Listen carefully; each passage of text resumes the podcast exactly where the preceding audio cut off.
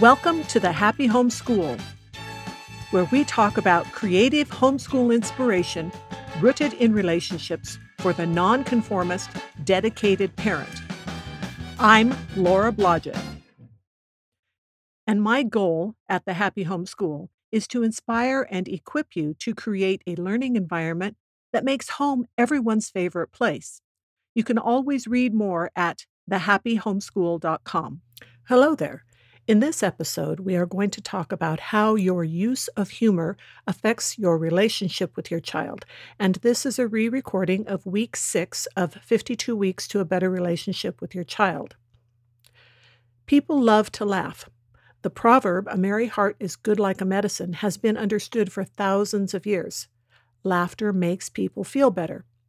Yet human nature too often has a way of twisting what is good and using it in destructive ways. This is unfortunately also true of humor. It is the job of parents to make their family both a place of merriment and a safe place. Parents need to be ready to laugh at things like goofy games, funny faces, unexpected miscommunications, plays on words, creative perspectives on the normal, mishaps, ridiculous mistakes, and the antics of puppies. But not all humor is equally good for relationships, and it helps to figure out what kind of humor is good for relationships. The best laughter is that which springs from good natured enjoyment. That is the only sort of laughter that will bring real joy and relieve stress. Cruel laughter, or laughter at the obvious expense of someone else's feelings, may seem fun at the moment, but it is like drinking dirty water.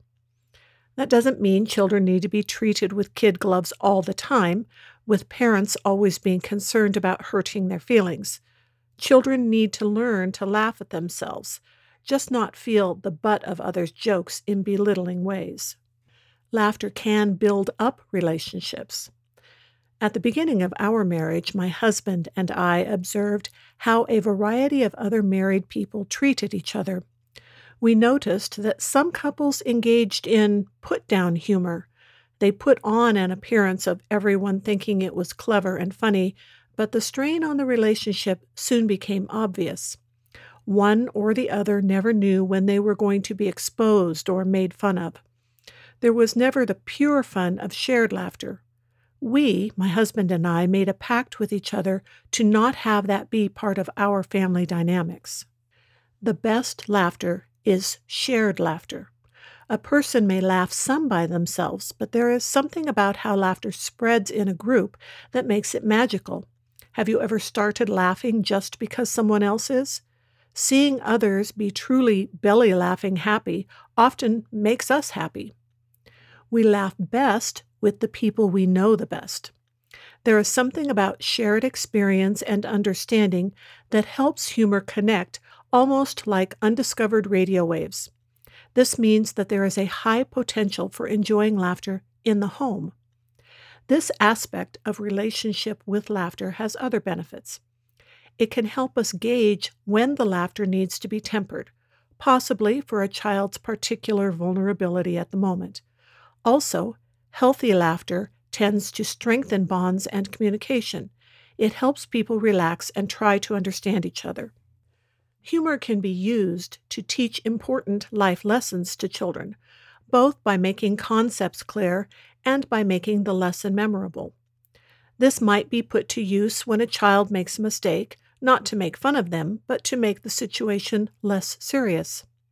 Sometimes what is referred to as dark humor can be funny and good for the spirit. For instance, when our daughter was ill with leukemia, she laughed at dreaming about dust bunnies in her bed when her hair started falling out. When I broke my cheekbone in several places crashing a bike in Taipei, the family joked about our special trip to have plastic surgery. When my husband also crashed a few weeks later and punctured his lung, my sister sent an emphatic and short message Step away from the bicycles. We still laugh about that. If you have trouble finding humor in life, it can help to just look for some things to make you laugh. Maybe you can spend more time with someone who makes you laugh. My husband does that for me. I could sit next to him during an apocalyptic movie, and his commentary about its absurd mistakes will make me laugh. I'm not very good at creating humor myself, but I did just make him laugh when he found me wearing my headphones without them being plugged into something. You might also find a resource, such as a book or a website, that has good jokes to share with your kids. I started a Pinterest board of things that make me laugh. You could also keep a journal of giggle inducing family happenings.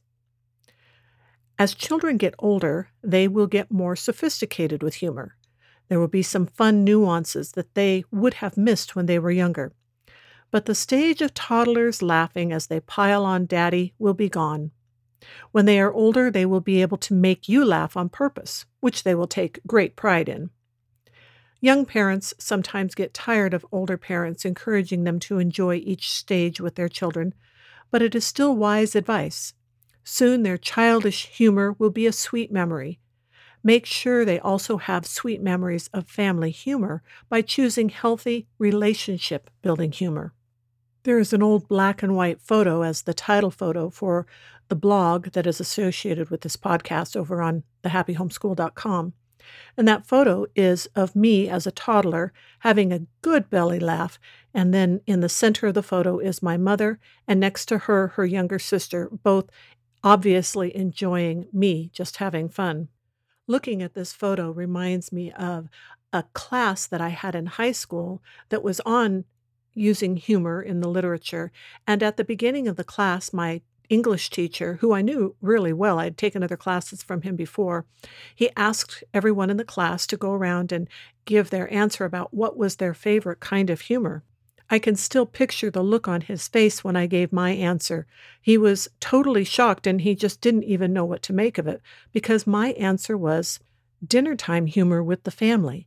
My family had a great time sitting around laughing together regularly at meals. My teacher didn't come from this kind of family, so it was hard for him to grasp. But I think that's what we all want for our children and our families. We want them to think of home as the happiest place they can be. That's all on this subject today. Thanks for listening and see you next time. Make sure you have signed up for the Dangerously Helpful Homeschool Dispatch. When you do, you will receive my best 25 homeschool tips. Now go out there and have fun creating a fantastic homeschooling experience for you and your children.